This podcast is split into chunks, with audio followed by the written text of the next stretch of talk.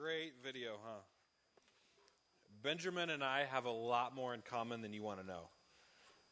When uh, I found out I was teaching on this, this topic, loving what you have, my heart sank. I was like, oh gosh, out of all this staff that could possibly teach this, why did they pick me? You know, and here's the number one reason is I'm a gadget and toy person. I just love them. So this the other night, Clarissa and I are sitting down and we're watching television, and on comes this new commercial for the new Apple computer, the new MacBook. And I have a MacBook that's like a year old and it's in perfect condition, but still, I saw this commercial. We have a picture of it. And they told us that this thing is made from recycled material. It uses a fourth of the amount of electricity as one light bulb uses. It has no mercury inside of it. And I was like, Clarissa, I got to get my hands on that. That's what I want. What can I sell? What can I do? How can I get this piece of machinery? And Clarissa's just sitting there laughing at me. And she's like, Ryan, you are absolutely ridiculous. And so for me, when I knew I was talking about loving what you have, I was like, man, that's one of the issues that hits close to home for me because I'm always wanting the newest, the latest, the greatest, trying to scheme up or find a way. And I started thinking, man, how much time do I waste thinking about how I could possibly get this? Or what it would be like to have the greatest computer or this gadget or that gadget. And I was like, what a ridiculous amount of wasted time goes into that for me personally. Do you ever feel that way? You ever feel like, man, Black Fridays, you know, was just come and went, and is all they want to tell you is, hey, you need this. If you had this item, then your life would be satisfied and would be full. And the crazy part is, is when they, when the advertiser, advertisers, advertisers, when they advertise, they, they take needs and wants and they confuse the wants them. So a need is you need clothing, you need clothes, you need shelter, um, you need friends to some extent. You know, a want is a brand new Toyota truck. You know, with four wheel drive, they can take you up in the mountains and off roading and do incredible, amazing things. And what they try to convince you is hey, not only do you want this, you need this Toyota truck. It's going to help you to be the man, the rugged man that you want to be, that's an explorer and an adventurer. And if only you had this truck, then all of life would make sense. And they confuse our needs and our wants. And advertisers come at us from all different angles, if you haven't noticed. So, billboards, when you're driving down the road, all over, you know, everywhere that they could possibly advertise these days, they do it. The latest thing that just blows my mind is not only do they have commercials, but now they started to advertise in the bottom section of a TV show. It's like we're watching 24 the other night. Great show. Did anybody see it? So it was a good one. Uh, not as great as all the other previous seasons, but still good. But anyway, so now they advertise, whole nother subject. Now they advertise during the show at the bottom of the screen. It's unbelievable. Advertisers are like, you just need this item. We're at dinner last night, and Clarissa, my wife, she gets a text message from AT&T telling her about the latest gear and gadgets at AT&T and that she needs to get them her, as a holiday bundle for, the, for her loved ones. I was just like, are you kidding me? They're text messaging? And don't even let me start on email. How many emails do we get a day where they're like, the one time only sale, come and get it now. It's going fast. You know, and so advertisers all over the map saying, hey, you not only do you want this, you need this to be the person that you need to be. We, as a society, as Americans, we are so, so a group of people that are discontent. We're discontent in so many ways. I was reading this book this week, uh, Jesus Wants to Save Christians by Rob Bell. Amazing book. If you want to, if your if your mom's like, hey, I'll get you a book for Christmas, this is one of them you should get. Uh, phenomenal. But he says a, a couple of stats in there that just totally blew my mind. Here's the first one. Did you know that America makes up 5% of the world's population? Okay, so if there's 100% of the population, America makes up 5%. We spend are in charge of more than 20% of the world's wealth. Okay, we make up 5% of the population or less, and we spend are in charge of more than 20% of the world's wealth. It's unbelievable.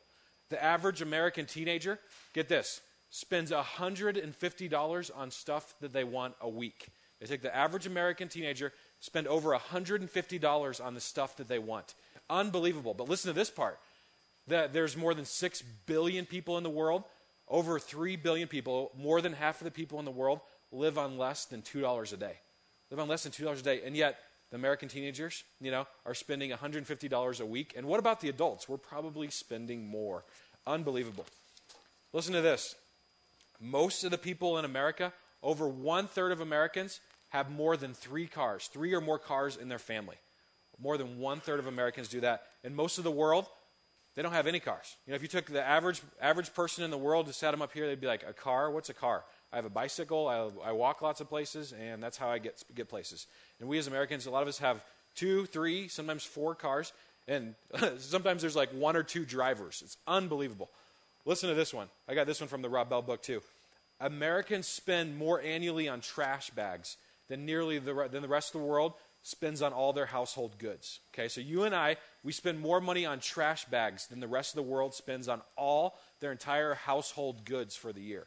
It's just crazy. The abundance that we have is unbelievable. And my hope is not that you would feel guilty and that you'd leave me and, oh man, I'm such an idiot, I'm so wasteful. But man, I just want to empower us to have knowledge to begin to change things. You know, I think it's beautiful when we can begin to understand what's really going on, you know, and then do something about it. So if you look at throughout all of history, there has never before been a place like America. The wealth and the amount of stuff that we have has never been precedented in the history of the world, ever. If you go anywhere, anytime, any place other than America, they've never seen what we have right here. You know, this country has been blessed tremendously, time and time again. And so that begs the question why are we so unhappy as Americans? Why is it that the number of people on antidepressants in the last decade has tripled in America? Why is it that we sit down and we're like, man, why, why are we, so many of us in counseling and trying to figure out how to be content with what we have and how to, how to figure out this discontentment we feel when we lay awake in bed at night and we're just like, man, why am I here? It is a problem that rings true for almost all Americans, you know, to some extent. We are just a group of unhappy people, you know, especially when you compare a sample with the rest of the world. They'd be like, You guys are crazy. You have so much, and yet you're so unhappy. And I'm like the biggest. I'm the biggest offender on our staff. You know, I was like, Guys, you do not want me to teach this subject because I'm never content. I'm never satisfied. I'm always looking for the next, you know, greatest and that kind of thing. So the Bible says there are five consequences that we will face on a daily basis if we do not learn this contentment piece. So the five consequences that we will plague us for the rest of our life. Here's the first one says that we will become terribly tired. We will become tired. It says in Proverbs 23, verse 4, don't wear yourself out trying to get rich. Restrain yourself. You know, when you, you have to get the latest and the greatest, like I do, you have to figure out a way to get it, a way to pay for it. If it's big enough, you have to figure out a way to get it home. You have to assemble it. Then you have to get rid of your old stuff. And in the process, it becomes exhausting. You get done at the end of the day and you're like, man, what did I do with my day? And you do it all to get this thing that really doesn't bring you satisfaction, and you get it, and you want the next greatest thing. So, the first thing that, that we're going to be plagued with if we're not content is being tired. The second one is we'll go into debt. We'll go into credit card debt, and we'll pay for stuff that we cannot afford. Did you know the average American spends $1,000 on Christmas stuff? Okay, $1,000. For every 1000 they spend, they go $1,300 in debt. You know, it's unbelievable. We're spending more than what we have. Why? Because we think it's going to satisfy some desire within our soul. And we think, if only I could get this, then I would be happy. It's totally sad. So, you know what I did on Thanksgiving? So, hung out with our, a group of our friends, and it was awesome. And I came home, I looked in the driveway, and there's a paper there. I was like, Clarissa, we don't usually get the paper just on Sundays. I don't know why the paper's there. So I went and grabbed it, opened it up, and all these ads, okay? Ads for stuff like you cannot believe for Black Friday sales and coupons. And so I'm telling you right now, I don't need anything. I don't need anything at all, not even the latest Apple gear. You know, but I saw the ads and I started flipping through them. I'm like, Clarissa, we could use this and that, a new bedspread, some new pots and pans. And I was like, Clarissa, what about a Nintendo Wii? Our, our daughter's six months old. I was like, let's get it for her for Christmas. She'll love it. It'll be the best thing ever. And Clarissa's looking at me sitting on the couch. She's like, You are crazy, Ryan. She's like, You're not satisfied. And why is it that I flipped through the ads and was just trying to scheme up you know, what I could possibly get this holiday season. Ecclesiastes 5 says it like this The more money you have, the more money you spend. The more money you have, the more money you spend. That's why Americans, time and time again, you get a raise, and what happens? You spend the amount that you got in a raise. All of a sudden, that extra money that you have is just gone. And where does it go? It goes to stuff that we don't need and just want. So we're, we're tired all the time. We're in debt. Third one is that we worry. Okay? We worry about our stuff. We worry about what's going to happen to our stuff when we're gone. How do we protect it when we step out for a minute? Who's going to get it when we're gone? What are people going to think if I pull up in this car, if I wear this outfit? We worry all the time. It's one of those things that just makes me sick because I do it. You know, I'm like, why do I find myself worrying when really nobody cares? Nobody cares about anything other than themselves typically. And yet I worry what other people are going to think all the time. Ecclesiastes 5:12 says it calls it like this: uh, Workers may or may not have enough food to eat, but at least they can get a good night's sleep. So saying, hey, if you're a worker out in the field, you know what? You may not have enough to eat, but you're going to get a good night's sleep. But listen to this next part. The rich, however, have so much that they stay awake at night worrying. Why do they worry? Because they have so much stuff. And if you haven't noticed, when we get more stuff, the more stuff that we have, we have to get stuff to protect our stuff. You know, and it's insane to me, but it just accumulates and accumulates and accumulates. And pretty soon we're like, how did we end up here? You know, it's because we worry all the time about our stuff and we want to protect it and keep it safe and keep the best and keep it clean and all this stuff. So, the, the first three consequences, if we don't figure out this piece about being content, we'll be tired, we'll be in debt, we'll worry. And the last one, actually, there's two more, we'll be in conflict. We'll be in conflict with the people around us. You know, there was a reason why God said to the people of Israel, He's saying, do not covet. Don't want what other people have because it never brings out good qualities from within. Why do people get divorced? Oftentimes it's because one person's like, I want to go on vacation, I want to save for retirement. And what happens is they have a conflict of interest, you know, and all of a sudden there's to- turmoil and there's frustration there. And this is one of the most painful things I've ever seen is when somebody dies, you know, rather than everybody coming together and like supporting and loving and encourage, people conflict and they fight about who's going to get what through the inheritance and the will. And you, I didn't get my fair share. I got left out. It's like, people, hello, somebody just died. Let's all be on the same page and love and be there and support each other. But that's not the way it plays out in today's society. So conflict arises. James 4 1 describes it like this What causes fights and quarrels among you? Don't they come from the desires that battle within you? He's saying the, the reason why you're fighting all the time is because of the desires that are in your heart and in your head. That's why. So you're tired, you're in debt, you worry, you're in conflict. And the last thing is that we're totally dissatisfied. We get the newest, latest, and greatest, and pretty soon it wears off. We're not satisfied with what we have. The perfect example for me is the iPhone. So uh, a year and a half ago, I, uh, I'm watching TV with Clarissa, and I'm like, hey, you see this new phone that's coming out? It's an iPhone. It looks amazing. I think it's going to be the coolest phone ever. So I was like, Clarissa, do you care if I get it? She's like, you want the iPhone? She's like, Ryan, it costs a lot of money. I don't know if you should get it. I was like, Clarissa, if you let me get the iPhone, I'll never want another phone for the rest of my life. and so she's laughing and she's like, Are you serious? I'm like, Yeah, I'll never want another phone. So I get the new iPhone. Okay, I got the actually the old iPhone now. So I get the iPhone. I get the iPhone. I'm content for a year, you know, and then this last summer, I'm watching commercials and there's a new iPhone coming out in July, you know, called the iPhone 3G. And so I go to Clarissa, I sit her down. I'm like, Clarissa, there's a new iPhone 3G. It's going to be amazing. There's battery, batter, better battery life. It's faster. It's quicker. It's more efficient. I can respond to emails and check my Facebook quicker than ever. You know, I was like, Clarissa, I need this. She's like, right, I thought you were going to be content with a regular iPhone. I was like, well, I was, but now I'm just not anymore. And I was like, I, and so I schemed up a way. It didn't cost me any money to upgrade to the new iPhone. So I got the new iPhone. I sold my old one, sold some other stuff.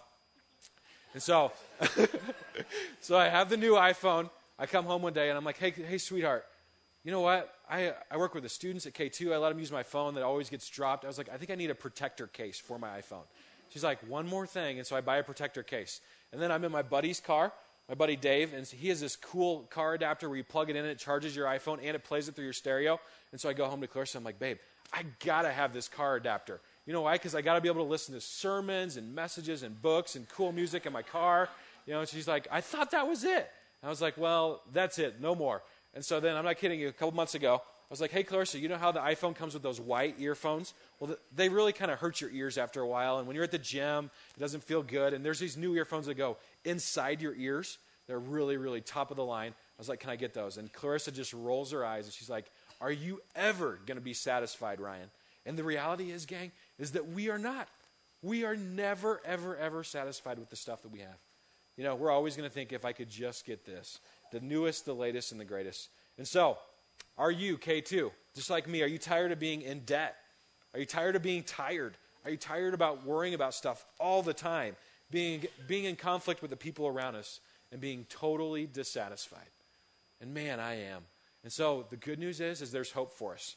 Paul gives a formula in the middle of 1 Timothy that talks about this exact issue. And so, Paul, let me give you a little background. Paul was the guy who had the encounter with God firsthand when he was on a horse.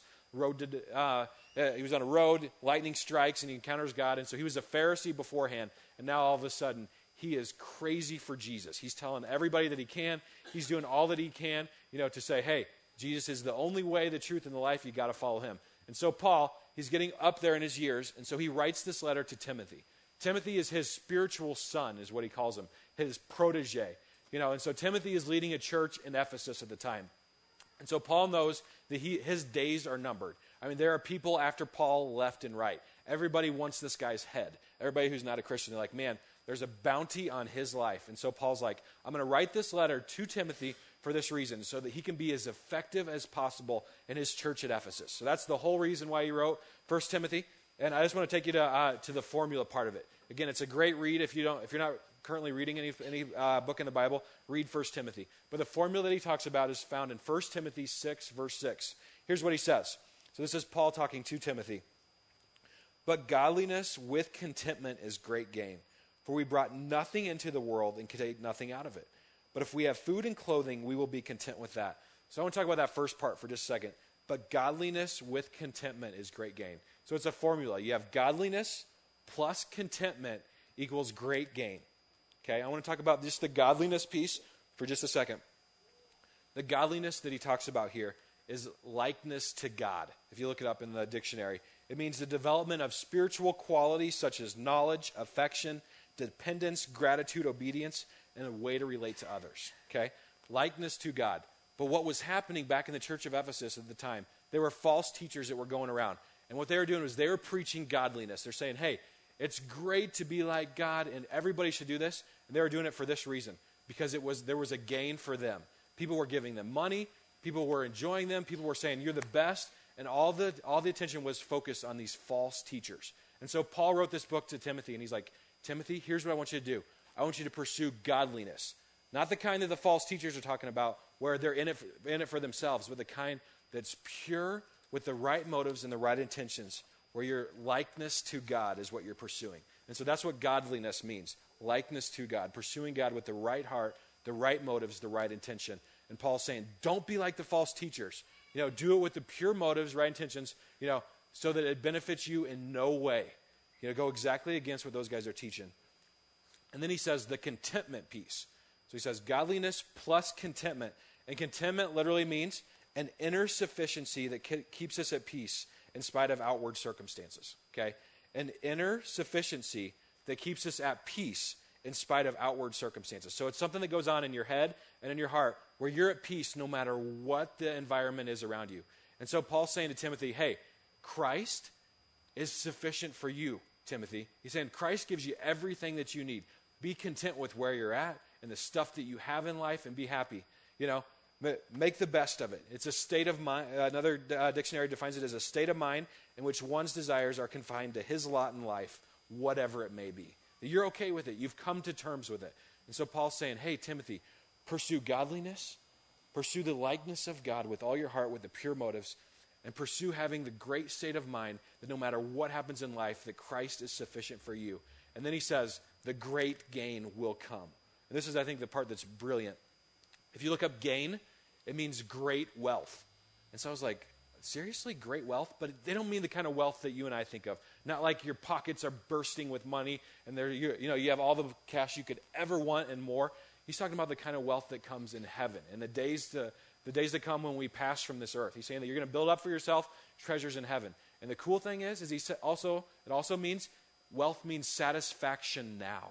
You know, the part where we said oh, we're tired of worrying and being plagued by conflict and frustration all the time. And Paul's saying to Timothy, hey, you can have satisfaction now, here in this life, in this earth. Totally different than the false teachers had. You know, but you can be content no matter what your circumstances. And I read that and I was like, man, I want this full life that Paul talked about.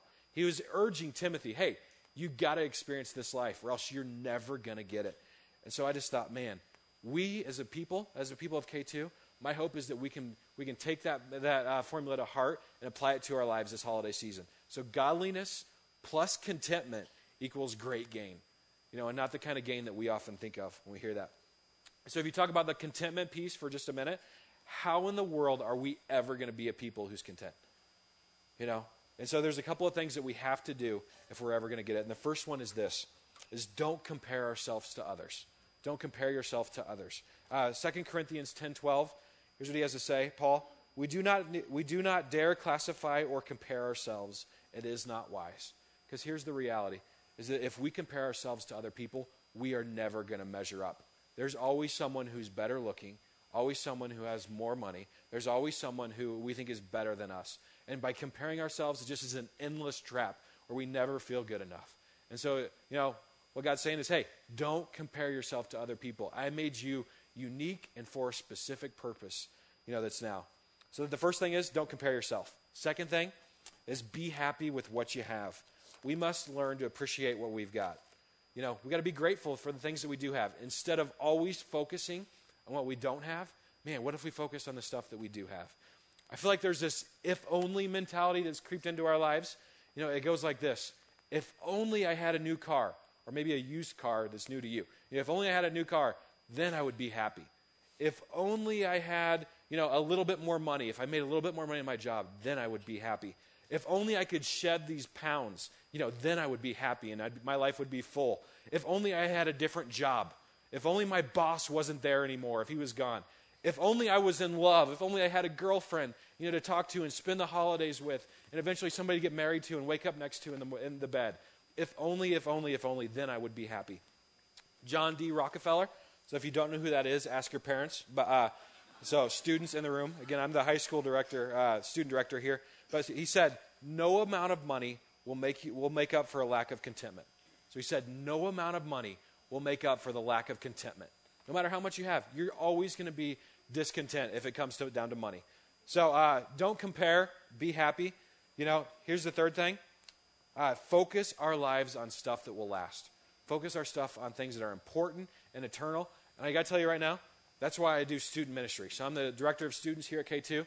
And the reason why I invest my life into students is because I know that God has a plan for their life, and I want to try to communicate that to as many students as I possibly can so that one day they get it. You know, they're going through life and they're satisfied and they're full, and not like the, the world says satisfied and full, but man, they are whole beings and they're, you know, being the people that God has designed them to be. And I just said, for my life at this stage right now, the best thing I can do is invest in these students because it's something that's eternal, it's something that's going to last beyond my years, and it's something that's going to count. You know, that's what it is for me. 2 Corinthians 4:18 says this, "We fix our attention not on things that are seen, but on things that are unseen. What can be seen lasts only for a time, but what cannot be seen lasts forever." So man, my hope for us is that we would be a people, you know, that do that build into stuff that's going to last forever. So don't compare, be happy, focus our lives on stuff that will last. And fourthly, remember Christ is the only thing that will truly satisfy our hearts and our lives. John 10:10, 10, 10, one of my life verses. Uh, Jesus is talking here, and he says, "I came that they may have real and eternal life, and better life than they ever dreamed of." You know, what Jesus is saying there is, "Hey, I want you to experience this full life. That's why I came. That's why I'm here on this planet." You know, and Jesus is the only thing that we'll ever find that will truly satisfy and quench our souls. You know, He's the answer. When Jesus meets all my needs, I'll be satisfied. I will no longer be in want when He does that. So if you look at the rest of the first Timothy verse, uh, just the, the, next two verses, uh, verse 7. So, for we brought nothing into the world and we take nothing out of it. So he's saying, hey, when you're born, you come into this world buff and naked, you know, and that's exactly how you leave. Well, you may leave with a suit on, but that's about it. Uh, all this stuff that we acquire throughout this life, we're not going to be able to take it with us. And then he says, but if we have food and clothing, food and clothing, we will be content with that. And so I just started thinking for me personally, when is the last time that I was content with having clothing and having food. You know, and it's been a long time where I was just content with those two things. And man, my hope is that we could we could learn to be content with having food and clothing and shelter. You know, and and if that was the stuff that we focused on, if we began to focus on Christ with our heart and our lives, I think it would look a lot different. So Paul is one amazing man. Listen to what he says in uh, Philippians 4:11. So you guys always see like the, the football players with uh, Philippians 4:13, you know, tattooed across their face. But the verses before that are stinking incredible. Here's what he had to say: "For I have learned to be content, whatever the circumstances." So Paul's saying, "Hey, I learned it. I learned how to be content no matter what. I know what it is to be in need. I know what it is to have plenty." Okay, so he knows what it is to have abundance and to have little.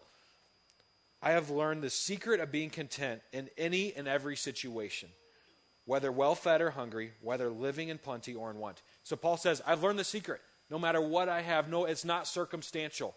And the answer is, verse 13, I can do everything through him who gives me strength. He's saying that the answer is Christ. He's saying, and through him, I can do anything in the world, you know, and I can be satisfied with where I'm at today and the plans that God has for me, but only through Christ, not his own doing. Not by having tons or not by having little, only through Christ who gives him strength. I just think it gives you a whole new appreciation for that verse. You know, so then when you see a football player with it on there, you're like, oh man, I know, I know the background as to why Paul was saying that at that time. So, Paul understood godliness plus contentment equals great gain, you know, and satisfaction here and now. So it begs the question, did Paul have clothes? Did Paul have clothes like you and I do? Probably. Yeah, most of the time I think he probably wore them. Did he have food? Yes. Was it good food? Not always. You know, did Paul have health? He didn't. You know, one of the things we pray for all the time is health. You know, Paul ha- ha- was plagued with a thorn in his side. He had terrible eyesight, and he was in jail time and time again. And a, just a guess, you know, health care 2,000 years ago in jail was probably not up to par. You know, could be totally wrong on that, but just my guess is that it probably wasn't that great, the health care. Did Paul have a place to live? The answer is yes. You know what it was? He had a tent, he lived in prison, and he lived in other people's homes oftentimes. That was his place to live. Did Paul have the latest Apple gadgets? You know, the iPhone and the MacBook? Maybe. You know. So, uh, wasn't Paul one incredible man?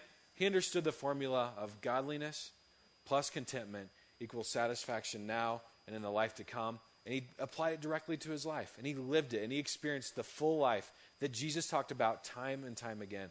And he was urging Timothy Timothy, I want you to experience this too. And I want your people, the church of Ephesus, to experience it as well. And only then will they experience, you know, what the full life really is. And so my hope is that we could, we could experience this full life this next year. Um, and I want to tell you about a guy. I'm the director of high school students again. So I've told you guys that like 10 times now. But um, we took a mission trip this last year. We, and I said, let's keep, it cl- let's keep it local so that every student can afford it. It was 49 bucks. We had scholarships for anybody who wanted to go. And so our hope was that we could just uh, open the eyes of our students to the needs that are going on right in our city and ha- have them see with totally different lenses what's really going on in this valley and in this city. And so um, we did tons, tons, of activities. We'd love to tell you about it at a different time. But um, we took our students one morning. We said, all right, we want you to find a person in need downtown. We went to Pioneer Park. Said, find a person in need and take them to breakfast. You know, just get to know them, get to know him or her story. You know, love them, listen to them, hang out with them. You know, spend the morning with them. And so I took my group of students. We have a picture, picture of them. And so we're, uh, we're, we're headed down and we're looking for a person. And my guys are like, well, Ryan, we're hungry and we, we're thirsty. So let's go to Starbucks. So we went to Starbucks before we went. And, um, and my students all got a little scone and their coffee. And so we're walking around looking for people in need, which this didn't make sense to me totally. That, you know, we're looking for people in need, but yeah, we have our coffee and our scone. We have to have before we can go and help people. But, um, Sorry, guys, but uh, it's just the reality of us as Americans. I'm exactly the same way. I had my iPhone with me, so you could could rag on me too. But um, so we're in need, and we're so we're praying, and we're like, Lord, would you direct our steps? We want to meet a person that you have ordained for us. We don't want to just uh, take this lightly, but we know that you have a plan, you know, and we want to share love with somebody today. And so we're praying, and we're walking through Pioneer Park, and we see a guy sitting down beside a tree. We walk up to him, we're like, Hey, you know, I'm Ryan and we're with K2 and we, everybody introduces themselves and we're like, we just want to take you to breakfast. And he's like, oh, sweet. He's like, I'm in. I was, I was like, where do you want to go? And he's like, well, let's go to Denny's. And we looked at the time and we had wasted all, so much time at Starbucks and stuff. We didn't have enough time for Denny's. And so we're like, how about McDonald's? And he's like, yeah. And so we show up at McDonald's and we're like, anything that you want on the menu. And he's like, anything? Like, dude, anything. He's like, I'm going to get hot cakes. And so he got his hot cakes and we sit down. His name's Milton. Picture of him there. And so we're like, Milton, how long have you been on the streets? And he's like, Well, I've only been on the streets for a couple months, uh, a month or so. And I was like, well, What happened? What's going on? And he said that in June of this year, okay, so like six months ago, that his family was driving in a car, his wife and his two kids, and they got hit by a drunk driver. This is in Colorado, and his wife, his two kids died instantly. And he's like, I lost my home, I lost my job, I lost my family, I've lost everything. And I'm sitting there and I'm just choked up. I'm like, holy smokes you know, what a rough go for this guy. And I said, How are you coping? How are you doing this? And he said, You know what? He goes, I'm pursuing Christ. I know that Christ has a plan for my life, and I don't understand. It doesn't make sense. He says, But I'm still going to seek after him.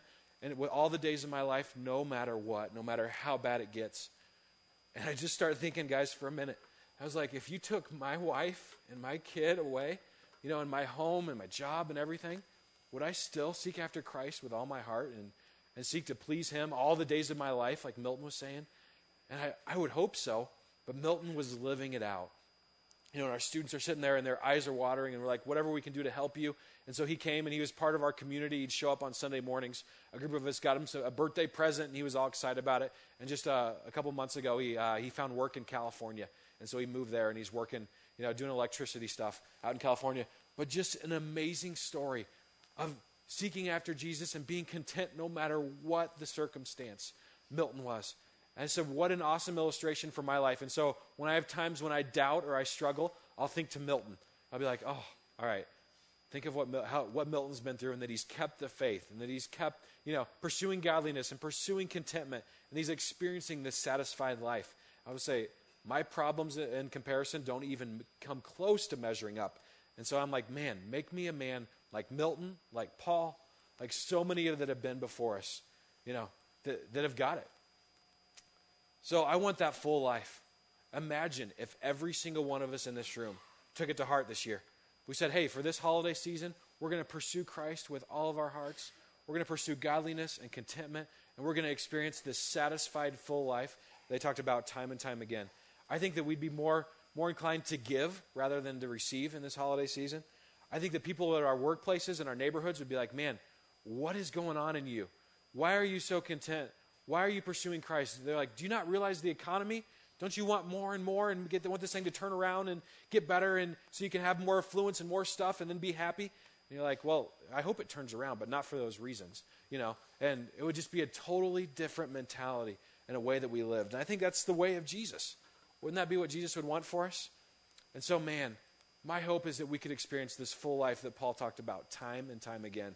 And then we're going to be people who are really, truly satisfied at the core of our being. And we're not going to be searching to fill it in some other awkward way that we often run to. And so you're here this morning, and maybe you're in this first camp.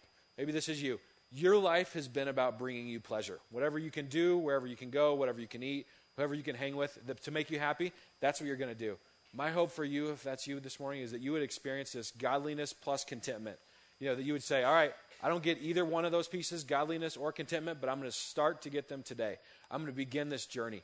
And that you would start to live that out. You know, and pray every day, say, Lord, help me to understand what it means to be godly, to be like you, and begin to read the scriptures and pursue being content with your, where you're at in life. You know, and if you're here this morning and you don't have a clue about who Jesus is, and you're just like, man, I just showed up at K2 because I'm searching for truth, or Maybe somebody brought, drug you here and they're like, hey, you need to sit here and I'll buy you lunch afterwards. Maybe you came for the free coffee. Maybe you came for babysitting in the back. You're like, somebody will finally watch my kids, and so I just want to drop them off and sit for an hour. You know, if you're here this morning and you, uh, and you don't know about Jesus, man, he has plans for your life that are outrageous. And my, my encouragement to you is just open your heart to him whenever you're ready. He's not going anywhere, and he is real and he is true. And man, if you're like, man, I want to open my heart to him, but I don't know what that looks like or how to do it, you can grab me. You can stop by the information table, grab the person that you came with. There's prayer every Sunday in the back of the red building. Stop by and ask them. But man, know that his plans for you are outrageous and they're full and they're eternal. And man, it's going to be an amazing, amazing ride for you. And not always amazing like the world talks about, where you're going to have tons of wealth and you're never going to have another problem ever again. You know, but a life that is going to leave you satisfied and full in the end. So maybe you're here this morning. Maybe you're, you're this first guy, and your life is seeking to bring you pleasure. Maybe you're the second guy, and part of the formula is broken. You know, you've worked your whole life at being content with what you have, and you're okay with that. But this pursuing Christ with all your heart, with pure motives and pure intentions, you don't have that peace. You know, man, what would it look like for you to start to pursue Christ with your heart? You want some good books to read? Grab me afterwards. I'll tell you tons. You know, but begin to understand that you got to pursue Christ. Or maybe you've got the godliness piece. You pursued Christ with all your heart, and you have right motives, and you're seeking Him all your days but you cannot figure out the contentment piece for the life of you. You know, my hope is that you would ingrain, you know, those things that we talked about earlier on your heart, that you'd not compare yourself to others, that you'd be happy with what you have, that you'd focus on the eternal, you realize that only Christ satisfies, and that every morning you'd wake up and say, Lord, help me to be content today. You know, and he'll give you the strength to do it and have him reveal areas to you where you're not content. And this third camp over here is that you know this formula you know, and you're applying it to your life and you're doing your absolute darndest to live it out. And knowing that you're not perfect, but if that's you this morning, I just want to say, hey, keep fighting the fight. Don't give up. Don't pitch in the towel. And think of what a great example we're going to be to the world to say, hey, this person is not like the rest of America. You know, this person is content and they're pursuing godliness beyond all else, especially during this holiday season. And if that's you, maybe you could take somebody with you this next year on the journey. If you began to understand and get it, you could say, take somebody that, that has no clue, who's just living for themselves, and say, hey, join me in this journey, in this process. I want you to experience it firsthand. So imagine if every single one of us in this room took it to heart. If we started, excuse me, if we started to live this full life that Paul talked about time and time again, our lives would be marked by contentment and by godliness. And may we remember that we don't need anything that we don't have. I'll say it again. We don't need anything that we don't have. We have clothes on our back, we have food on our plate, we have friends that love us, you know, and we have a Savior who has plans for us that are just incredible. And so, uh, Samantha's going to sing this song, and it's just incredible. But you guys just sit back, soak it in, and ask Jesus, say, hey, what are areas that I am not content? You know, what are areas for me? And then begin to surrender those to Him. Or maybe say, which camp am I in? Am I in the first guy, the second guy, or the third guy, and then say, what can I do today to move forward, to progress in this area? So soak it in and ask Jesus that during this next song.